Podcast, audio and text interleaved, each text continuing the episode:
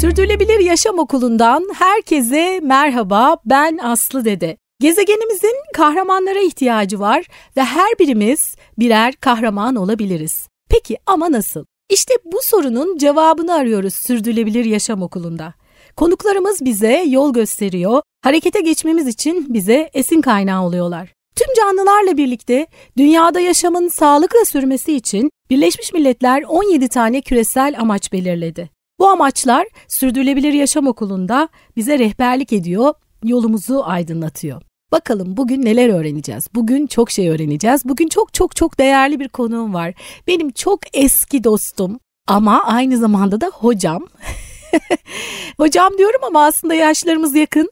Ben İstanbul Üniversitesi'nde İletişim Fakültesi'nde yıl 1993 o kadar eski. Yüksek lisans yapmaya başladığımda o da çiçeği burnunda bir akademisyendi. Hoş geldin Ali Gizer. Hoş bulduk Aslı. Merhabalar. Seninle beraber olmak çok keyifli. Her zaman olduğu gibi. Hoş bulduk. Çok teşekkür ediyorum. Yıllar sonra aynı konularda buluştuk yine. Evet. Değil mi? Evet. Yolumuz döndü dolaştı aynı noktada buluştu. Ben e, sormuştum aslında şimdi tekrar soruyorum. Ali Gizer buralara nasıl geldi? İletişim Fakültesindeki akademisyenlikten e, sürdürülebilirlik konusuna nasıl geldi? Biraz bize söz eder misin? Herhalde her şey lise sonunda oldu. Aslında ben fen bölümü mezunuyum ve çocukluğumdan beri hayalim cerrah olmaktı. Fakat üniversite sınavına gireceğim sene dinleyenlerin bazısı hatırlar. Nick Nolte'un Ateş Altında diye bir filmini seyrettim. Aa, se- çok se- güzel. seyrettikten sonra çıkar çıkmaz dedim ki ne cerrahı ben gazeteci olacağım. Şimdi dolayısıyla e, üniversite sınavına girerken bir de riskli o zaman sınav e, sistemi de değişmişti sürekli değişiyor biliyorsun. 5 test vardı 4 tane e, yanıtlamak mecburiyetinde kaldım E, ve e, o zamanın haliyle İstanbul Basın Yüksekokulu'na girdim. Hayal gazeteci olmak tabii ki. E, bizi işte bir takım haberlere gönderdiler ettiler vesaire. Fakat mesele tam da hayal ettiğim şekilde cereyan etmedi açıkçası. Sonra üniversite bitince de Buradan e, kendilerine de selam e, olsun. E, Nilüfer bir gün kapımızı çaldı girdi. Bir e, araştırmada bana destek olur musunuz dedi. Daha o zaman asistan olmamıştık. Onun vesilesiyle araştırmaya başladım. 30 yıl bitti araştırmada. Araştırmada da bir takım tabii ki alanlar seçme durumu söz konusu. Daha ziyade modelci dediğimiz e, tarafta e, oldum hep araştırmada. 2000 yılında senin de muhakkak ki takip ettiğin 96'da e, Habitat 2'de e, onun koridorlarında tabii ki biraz teneffüs ettik sürdürülebilirliği ama yaşamımızın içerisinde profesyonel manada yoktu. 2000'de işte bir takım dokümanlar okuduk ettik vesaire. Çok büyük şanstı değil mi bizler Tabii için ki, İstanbul'da ki. olması? E, kesinlikle, Hepimiz onu soluduk, yaşadık. Yani düşünsene üç tane oldu. Biri Kanada'da, biri Şili'de. Şili'dekine zaten kimse gitmedi. Yani o çok yeniydi.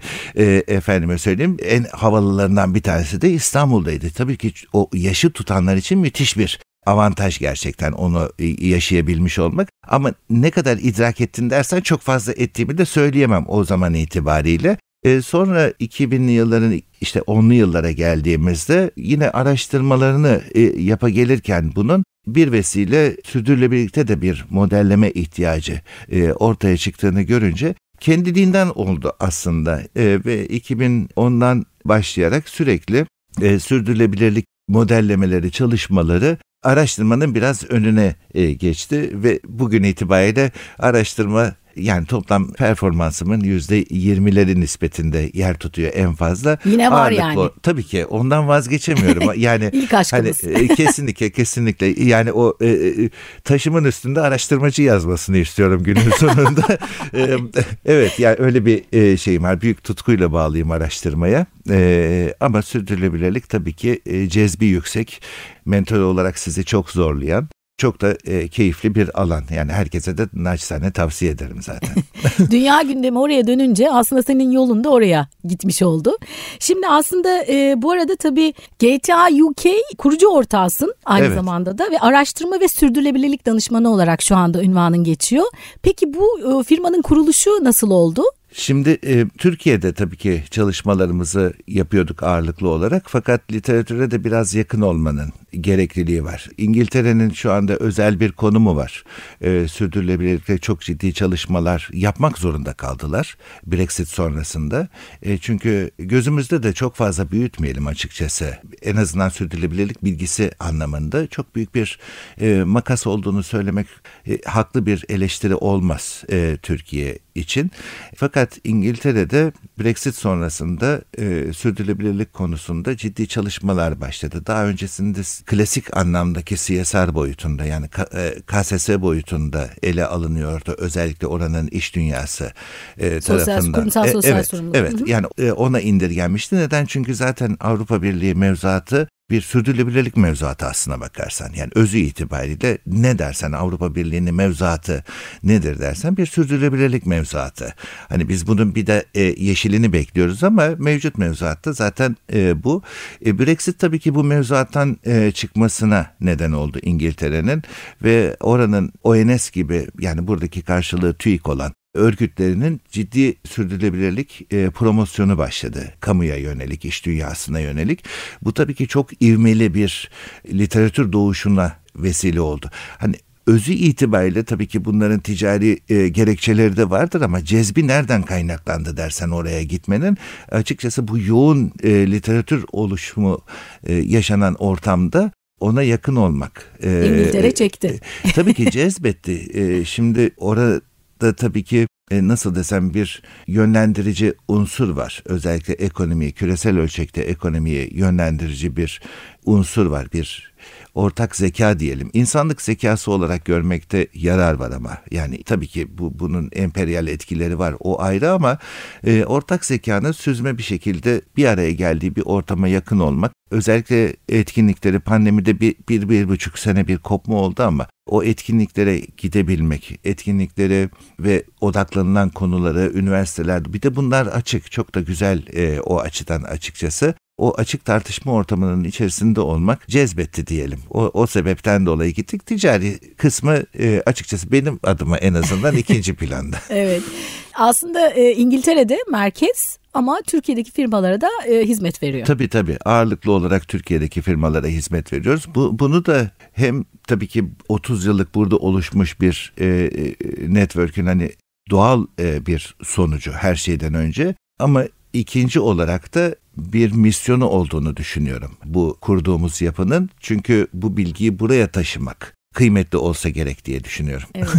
Peki e, şimdi ben geçen gün e, Kalder e, için yapmış olduğun, Kalder'le birlikte yaptığın evet. e, bir sunumu izledim. Onun hemen arkasından da iletişimciler için sürdürülebilirlik iletişimini anlattın. Gerçekten çok dolu dolu. E, sürdürülebilirlik sözcüğü çok sık kullanılıyor şu anda Türkiye'de. Ama çok iyi anlaşılması lazım. Bizim de misyonumuz o. Biz bu podcastlerle onu anlatmaya çalışıyoruz. Ve e, her gelen konuğa da soruyorum. Sürdürülebilirlik tanımınız ne sizin? Size göre sürdürülebilirlik ne? Şimdi sana sorunca zaten o kadar güzel öğreneceğiz ki bu işi. Çünkü özellikle bugüne gelişte sürdürülebilirlik sürecini de arkasından soracağım. Nasıl geldik bugüne diye.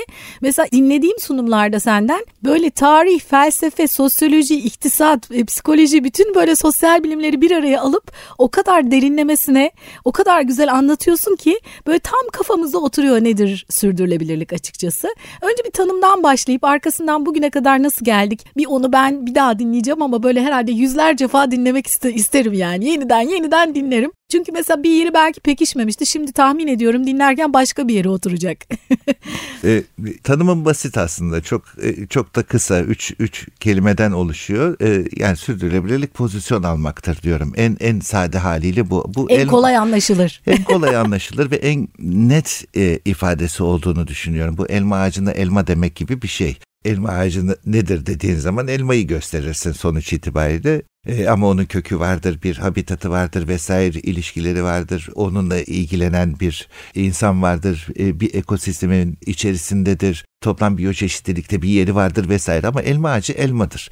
E, dolayısıyla sürdürülebilirliğin de sade bir tanımı var. E, pozisyon almak. Ne demek pozisyon almak? Kendimizi ama birey olarak ama kurum olarak e, bugünkü e, durumumuzu anlamak, gelecekte artık T artı bir ne olarak görüyorsak 5 yıl, 10 yıl, 50 yıl her neyse bu dünya içinde böyle tabii ki yani hepimizin birden yapmaya çalıştığı şey aynı. O resmi hayal etmek ve o resmin içerisinde ya bugünkü fonksiyonumuzla ya da o T artı 1'deki resmin ihtiyaç duyduğu fonksiyonlardan bir tanesi olabilme hali.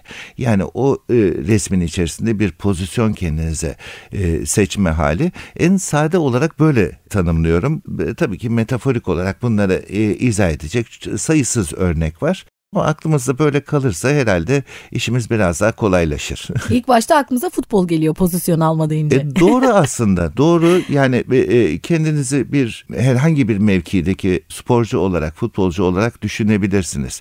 Ama burada biraz e, gaye farklılığı var yani orada sadece gol atmak değil mesele e, skor elde etmek değil.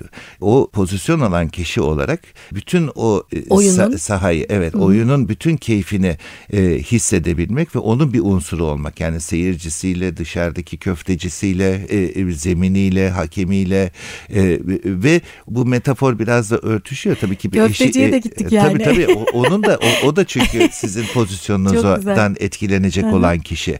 Yani orada e, seyri güzel bir oyun sergilemediğiniz takdirde o köfteci de aç kalacak. o yüzden e, asıl, asıl amacımız bu performansımızı güzel kılmak, seyre değer kılmak, adil kılmak, o eşitlik anlayışını aynı zamanda bunu bir fair play anlayışı içerisinde yapmak ve samimiyetle yapmak. Dolayısıyla bu bütün olarak e, seyri güzelleştirecek ve o performansımızın ekosisteminin de daha sağlıklı ve kendisinin de parçası olduğunu hissetmesine olanak sağlayacak. Herkes memnun. İzleyici memnun, oyuncu köfteci memnun. Tabii Herkes ki tabii ki. Köfteci çok önemli. çok önemli. E, çok harika. Gerçekten algılamak için güzel bir örnek oldu. E, şimdi peki bugüne nasıl geldik? Böyle bir tarihçeyle sen o kadar güzel tek bir slaytta onu böyle anlatıyorsun ki ha diyoruz böyle. Hepsi bir toparlanıyor kafamızda. Onu böyle biraz biraz hani vaktimiz yettiği çok kadar hızlı, değil mi? Çok isteyen hızlı zaten dinlesin Ali Gizler'i sonra bir şekilde eğitimine eğitimine katılsın. Evet, evet evet. Aslında sürdürülebilirlik ekonomik zemini ıslah etmekle ilgili bir mesele.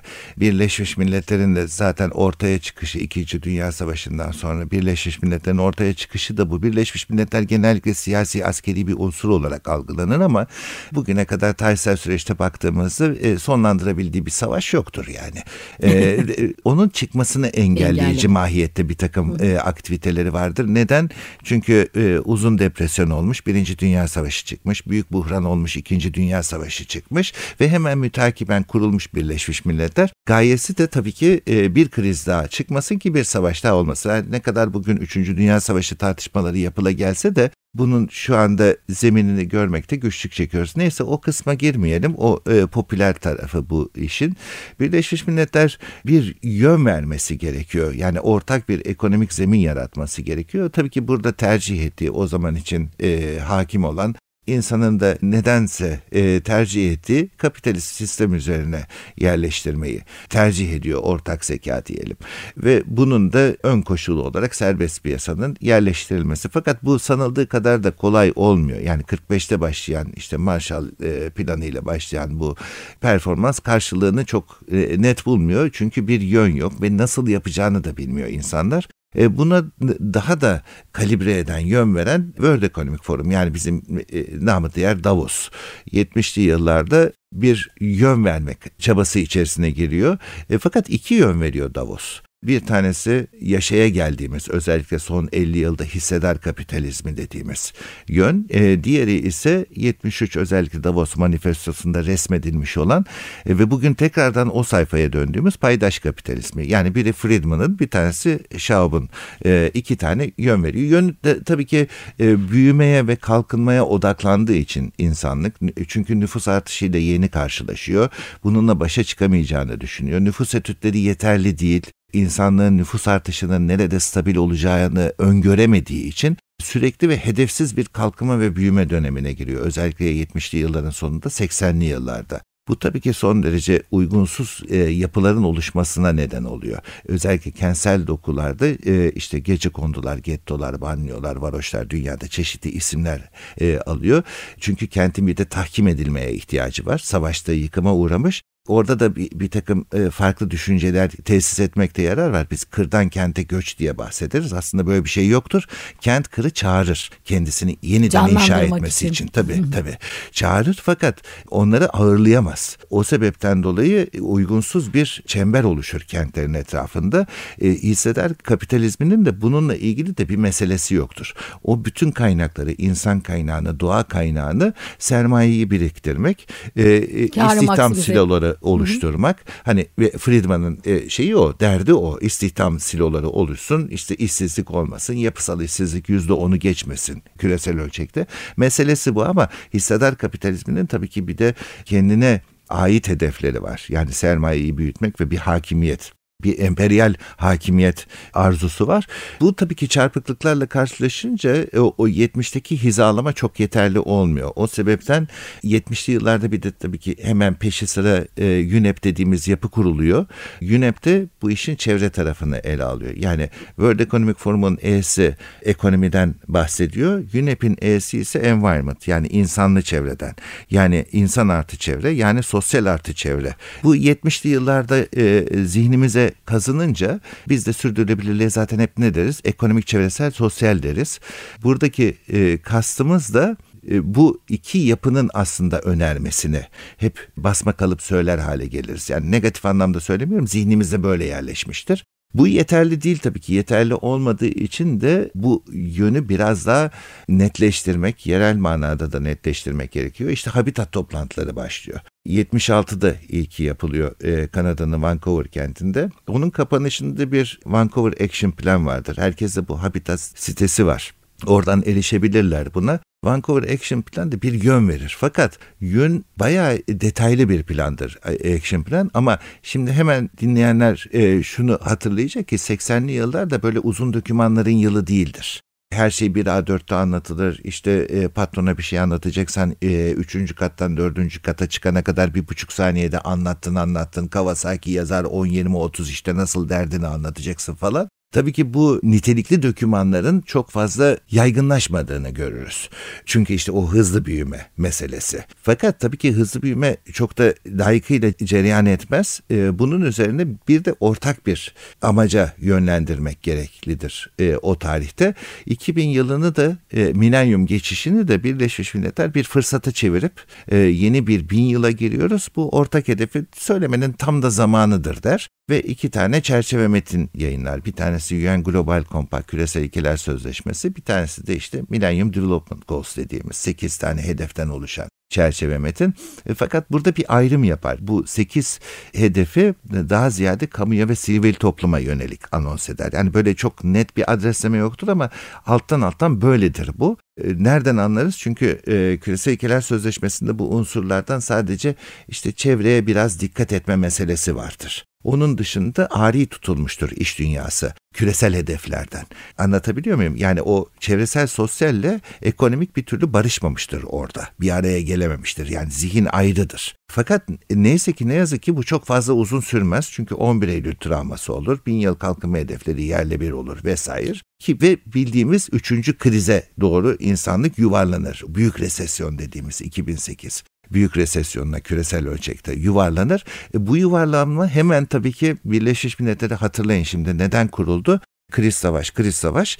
E şimdi bir kriz çıkınca ha belli ki savaş çıkacak. Şimdi savaş tabii ki genellikle küresel ölçekte arzu edilen bir şey gibi. Zihnimizde böyle yer tutmuştur ama özü itibariyle e, küresel aklın, ortak zekanı yani insanlık aklının önemli bir kısmı savaşı arzu etmez. Çünkü çok yıkıcı bir şeydir. Hani birincisinde 40 milyon insan, ikincisinde 85 milyon insan e, kaybetmişizdir. Artı 1900'ü bir milat kabul edersek 100 yılın başından beri savaşlarda kaybettiğimiz insan sayısı 280 milyondur. Ve bu savaşlar da çok e, ciddi bir e, değirmendir. Özellikle bu 280 milyonun bir genç nüfus olduğunu da düşünürsek ilerlemeyi engelleyen şeylerdir bunlar. Kesmelerdir. Şu anda yaşayacağımızın da efendim söyleyeyim en çok e, değerlendirildiği husus bu.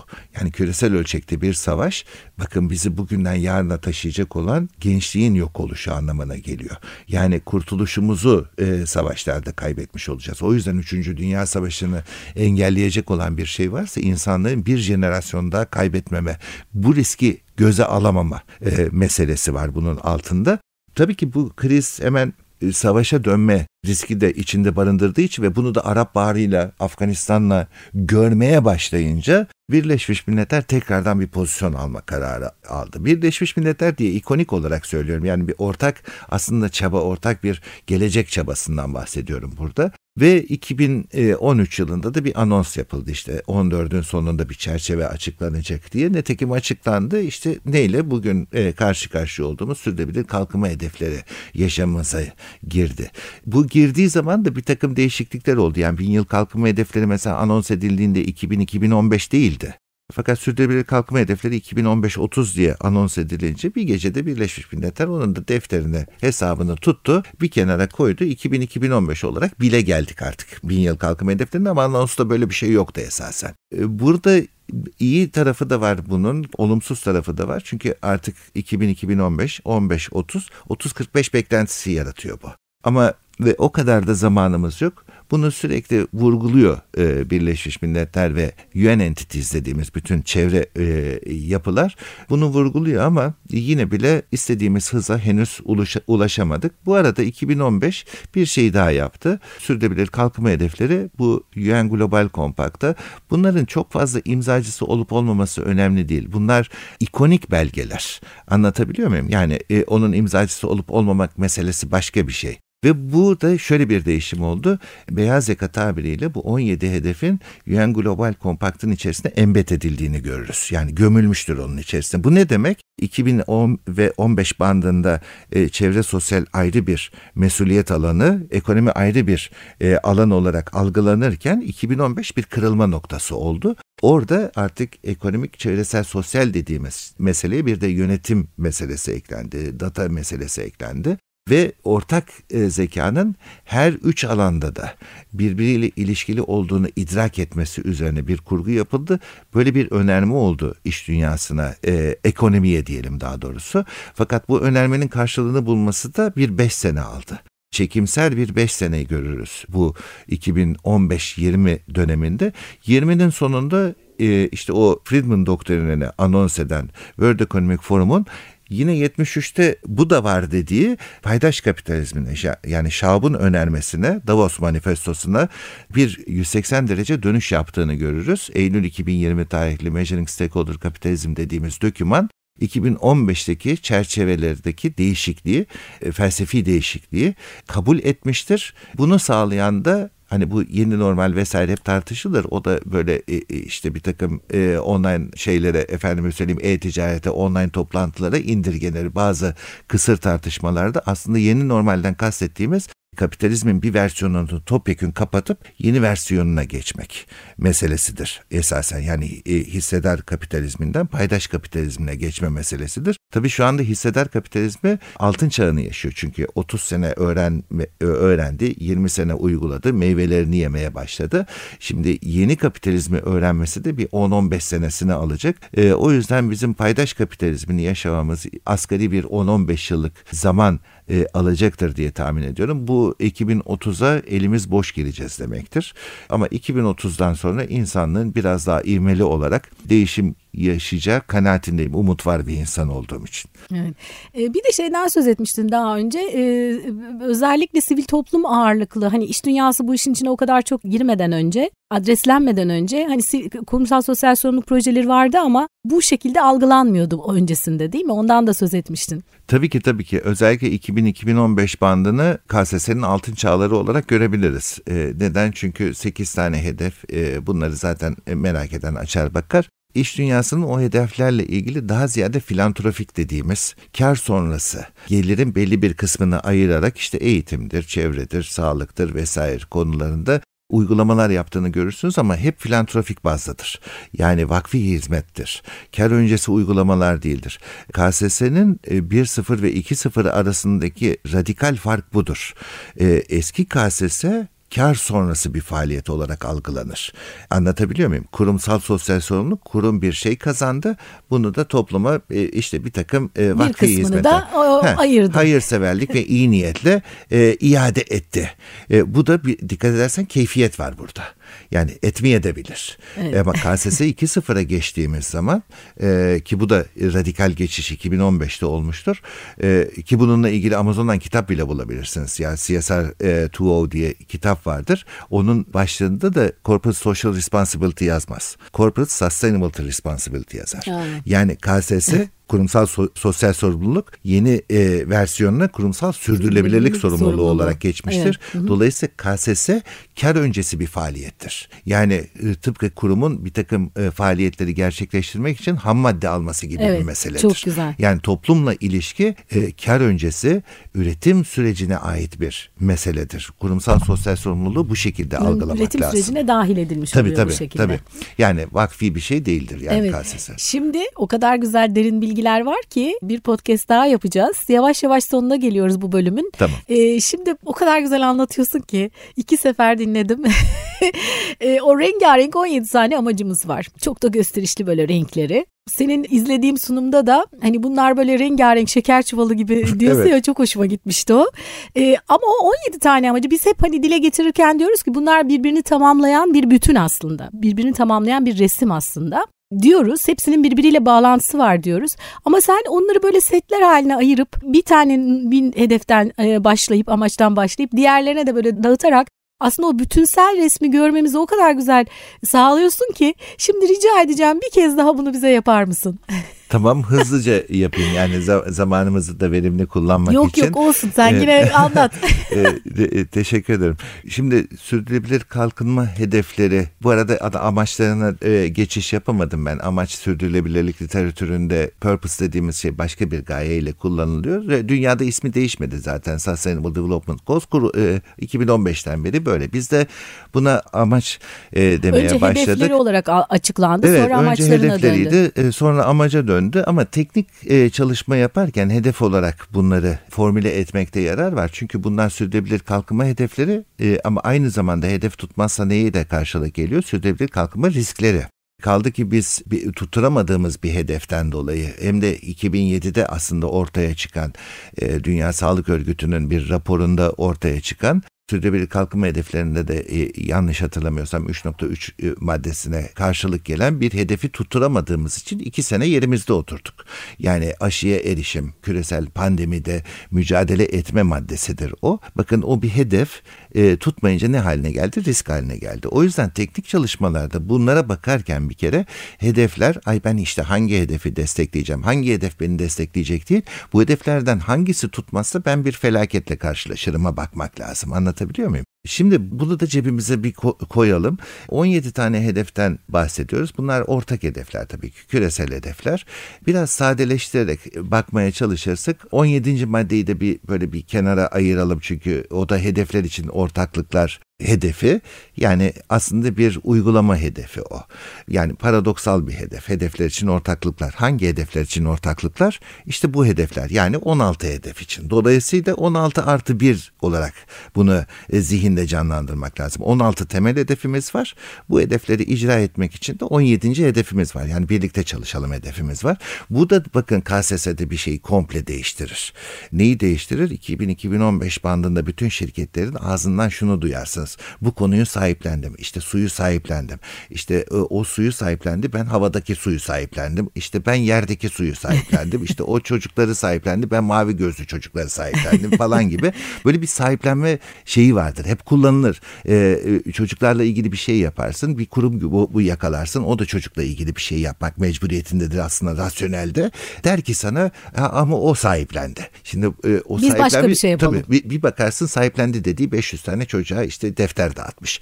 Şimdi dolayısıyla e, bu mentaliteden bir kurtulmak lazım. Yani o sahiplenme e, lügattan onu çıkartması lazım. Buradan bütün hani iletişimcilere, iletişimci tabii çaresiz, pasif konumda yapacak bir şey yok da e, Karar hizmet vericiler. veren ama karar vericilerin o zi- zihinden o sahiplenme meselesini ne yapması lazım? Çıkartması lazım. Orijinal bir şey yapabilirsin. Tamam ben de seninle beraberim ama şunu o, o bunu sahiplendi. Ben bunu sahiplenmeyeceğim. O bir e, o, ondan bir vazgeçmek Sonuçta gerekiyor. gezegen hepimizin. Yani Ortak yuvamız. tabii ki yani bütün alanlarda herkes çalışmasını yapacak yani e, o işte 17. madde buna çok vurgu yapar yani o ortaklık meselesi. Şimdi, o sonradan eklendi galiba değil mi? E, çıkıştan itibaren var. Var mı? E, tabii ha. çıkıştan itibaren var. E, en, en uzun maddelerinden bir tanesidir aynı zamanda o. Çünkü finans diye ayrılır içinde, data diye ayrılır vesaire. E, şimdi bu hedefler çeşitli şekillerde anlayabiliriz bunu. Fakat bu ikonik bu arada karşı değilim. ikonik o şeker çuvalı diyorum ama o o, o cezb güzel bir şey tabii, tabii, tabii ki. Yani dikkat hani dikkat çekmesi e, tabii, ve tabii. ilgi uyandırması ve kolay algılanması Kesinlikle. için belki. Yani senin çok fazla deneyimin var. 7 yaşındaki çocuğa da anlatabiliyorsun. Evet bunu. evet. Ha, Aynen o, öyle. O, o, o cıvıl cıvıl olma meselesi çok güzel. Zaten bunu herhalde isim söyleyebiliyoruz. Strollback Company yapmış bunu. Ee, Apple'ın e, e, global reklam ajansı. Tabii ki bir reklamcının elinden çıkmış. İyi de olmuş. Fakat çıkarken bir takım kayıplara da uğruyor tabii. Bir şey ikonik an, e, anlatmaya çabaladığın zaman. Bir de böyle e, biraz aslında zor anlaşılan bir, bir konuymuş gibi düşünülürse. Tabii tabii. Yani orada bir... basitleştirmek. Kesinlikle öz, öz özü bir kaybetme meselesi var. Yani ikinci maddeye baktığın zaman orada ne görüyorsun? İşte bir çorba kasesi görüyorsun. Hemen insanların aklına Sahra altı Afrika'da işte aç olan insanlar geliyor. Halbuki sürdürülebilir tarım maddesi. Şimdi ona bakınca ne oluyor? Gıdayla ilgili bir şey diye düşünüyorsun. Bir tekstil firmasına gittiğin zaman mesela açlığa sonla ilişkilendiremiyor kendisini. Halbuki göbekten ilişkili. Neden? Çünkü sürdürülebilir tarım maddesi. Pamuk da onun içinde, kenevir de onun içinde, keten de onun içinde. Bütün hayvansal e, tekstil ürünleri de onun içerisinde e, ama o maddeyi bir türlü ne yapamıyor? İdrak edemiyor. O çünkü çorba Tarım kasesi şey. Hemen gıda algılanıyor. Tabii tabii. Yani hı hı. E, e, madde bir de açlığa son bir de gıdanın ötesinde bir de hani böyle bir iaşe imarethane e, görüntüsü var. Evet, Anlatabiliyor evet. muyum? Şimdi dolayısıyla bundan kurtulmanın yolu da çok basit. Bunlara bir göz atmak 15 dakika. Böyle tamamını okumak bir saat, idrak etmek 3 saat. Yani e, küreselamaçlar.org'a girdiğiniz zaman ne yapabiliyorsunuz? Bu 169 tane alt hedefi okuduğunuzda orada he, zihinde çok daha net yer tutuyor bunlar. E, çok büyük bir meziyet gerektirmiyor yani hedefleri anlamak. E, fakat bu hedeflerdeki e, böyle e, bir akılda tutamama hali vardır. Yani ben neyle kendimi ilişkilendireceğim? E, o yüzden bunu bir cümleye çevirmek biraz daha işi kolaylaştırıyor. Ama derdim böyle e, vaktiyle bir tane hafıza hocamız vardı. Herkese bir şeyleri işte e, cümlelerle ezberletmeye O değil. Burada rasyonel bir cümle var. Hmm. Yani e, küresel ölçekte birinci hedefimiz sağlıklı insanlar oluşturmak. Bu nedir? Üçüncü madde e, bunun için işte e, e temel Yemyeşil ihtiyacımız. rengi var. Tabii yeşil yemyeşil. E, temel ihtiyacımızı karşılamak her şeyden önce sağlık için gıda ve bu işte barınma, giyinme vesaire. Bu da ikinci madde aşağı son maddesi yani sürdürülebilir tarım maddesi. Fakat e, bu iaşeyle ianeyle olacak işte değil. Yani insanların kendi gelirlerini oluşturması gerekir. İşte yoksulluğa son birinci madde. Şimdi e, burada işte hafif hafif paradoks probleme dönmeye başlıyoruz. Çünkü bu geliri elde edecekse e, bu geliri kazanmasından bahsediyoruz. Tabii ki ekonomik büyüme yine bak yine çıktı karşımıza. Bunun için ama bu sefer insan onuruna yakışan bir büyümeden bahsediyoruz. Sekizinci maddeye geçiyoruz. İnsana yakışır iş ve ekonomik 3, büyüme. 3-2-1-8 oldu. 3-2-1-8 oldu. Evet. bu, bu şimdi yine bir paradoks daha yaşıyoruz. Çünkü ne kaynaklar tükeniyor, gezegen kaynakları azalıyor. Büyüme dediğin zaman da kaynak tüketimi. Demek ki bunu daha inovatif olarak düşünmemiz lazım. Daha farklı bir büyüme anlayışına, daha kapsayıcı bir büyüme anlayışına ve bu bu anlayışın da üzerinde e, sağlıklı bir şekilde duracak bir altyapıya ihtiyacımız var. İşte dokuzuncu madde sanayi inovasyon ve altyapı ki bir harekete geçelim, iş yapabilelim. Fakat yine bak yine paradoks bir kez daha karşımıza çıkıyor. İş yapmak, hareket, hareket, enerji. E, enerjinin de kirletici etkisini biliyoruz. Demek ki kirletmeyen bir enerji, e, temiz, temiz bir enerji, enerji bulmamız lazım. Bulmak yetmiyor o temiz enerjinin erişilebilir olması lazım. Ne oldu? İşte yedinci maddeye geldik. Erişilebilir ve temiz, temiz enerji. enerji. Şimdi bunun ama hepsi dikkat edersen bir problem. 3, 2, 1, 8, 9, 7 dediğimiz zaman bu bir problem kutusu. Yani bu aslında problem çözmemiz lazım. İşte matematik problemini çözmek için matematik bilgisi gerekiyor. E, gelecek e, sürdürülebilirlik e, problemini çözmek için de sürdürülebilirlik bilgisi. Ama dikkat edersen 3, 2, 1, 8, 9, 7 sağlıktan tarıma, tarımdan sanayiye, sanayiden teknolojiye, teknolojiden işte enerjiye her şeyi saydık orada. Demek ki tekil bir bilgiden bahsetmiyoruz. Topyekün bir bilgi. Birbiriyle e, bağlantılı. Evet tabii. Hı hı. Yani herkesin kendi ihtisasında bir sürdürülebilirlik şapkasıyla bilgiyi yeniden üretmesinden eğitimden bahsediyoruz. Buna da eğitim değil nitelikli eğitim diyoruz. E, dördüncü madde nitelikli eğitimden kastımız bu çok güzel bir kolej, çok güzel bir üniversite, çok güzel bir kampüs vesaire değil. E, eğitimin içeriksel olarak nitelikli olması, idrak edebilmesi yani herhangi bir konuda mühendislik e, olsun, hukuk olsun, işletme olsun bilgisiyle mücehhez insanın sürdürülebilirliği de anlamasından bahsediyoruz. Peki kim anlayacak? E, mesele 10 milyarlık hepimizin meselesi. Yani şimdi 7.8 milyarız 2050'de bilemedin 10 milyar olacağız. Orada da stabil olacak hani dinleyiciler de hani kaça çıkacağız biz 10-12 milyar bandında insanlık stabil oluyor. Yani öyle 15-20 falan onları hayal etmiyor. Öyle bir şey yok. Nüfus etütleri en azından bunu bize Başka gösteriyor. Başka pandemiler çıkarsa bilemiyoruz. Tabii ki yani savaşlar pandemiler ama her halükarda insanlık gezegende 10-12 milyar bandına stabil olacak gibi gözüküyor. Çok büyük insan ömrüyle ilgili müthiş değişiklikler olmaz Dünyanın ise sonu eğer. gelmezse. Evet.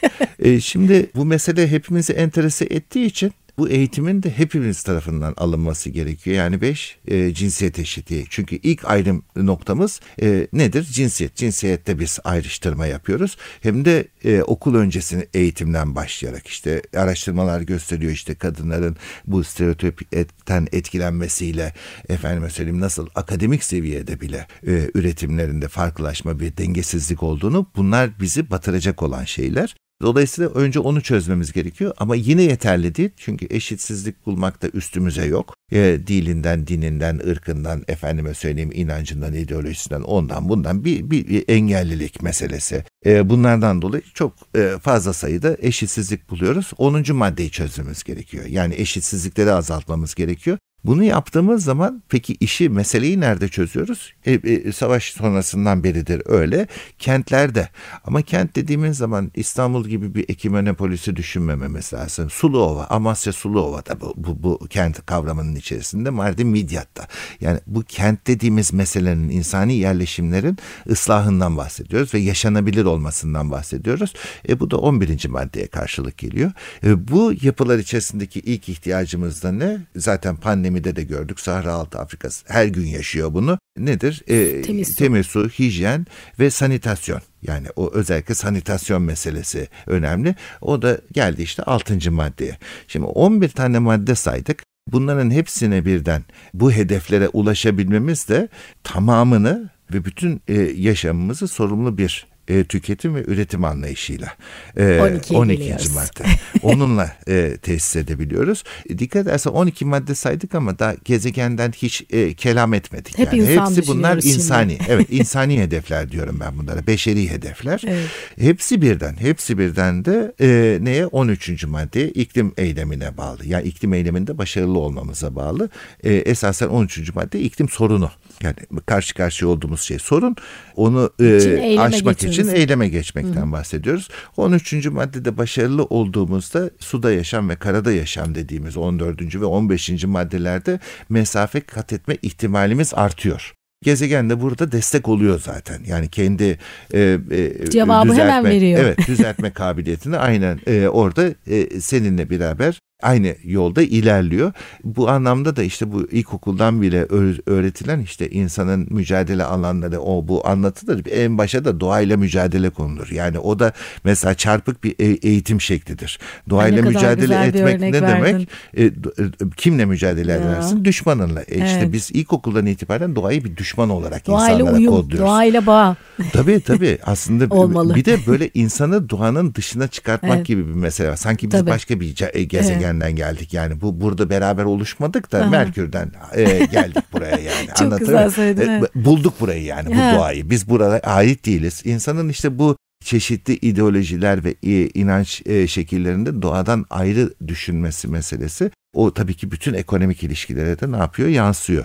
Bunu yaptığımız zaman ama şimdi bu bizim bu konuşmamızı e, iki, iki evde yapsak herhalde sopayla kovalarlar. Yani ne diyorsun sen ne canlısın ne şeyi havyarın peşinde misin falan. Ya.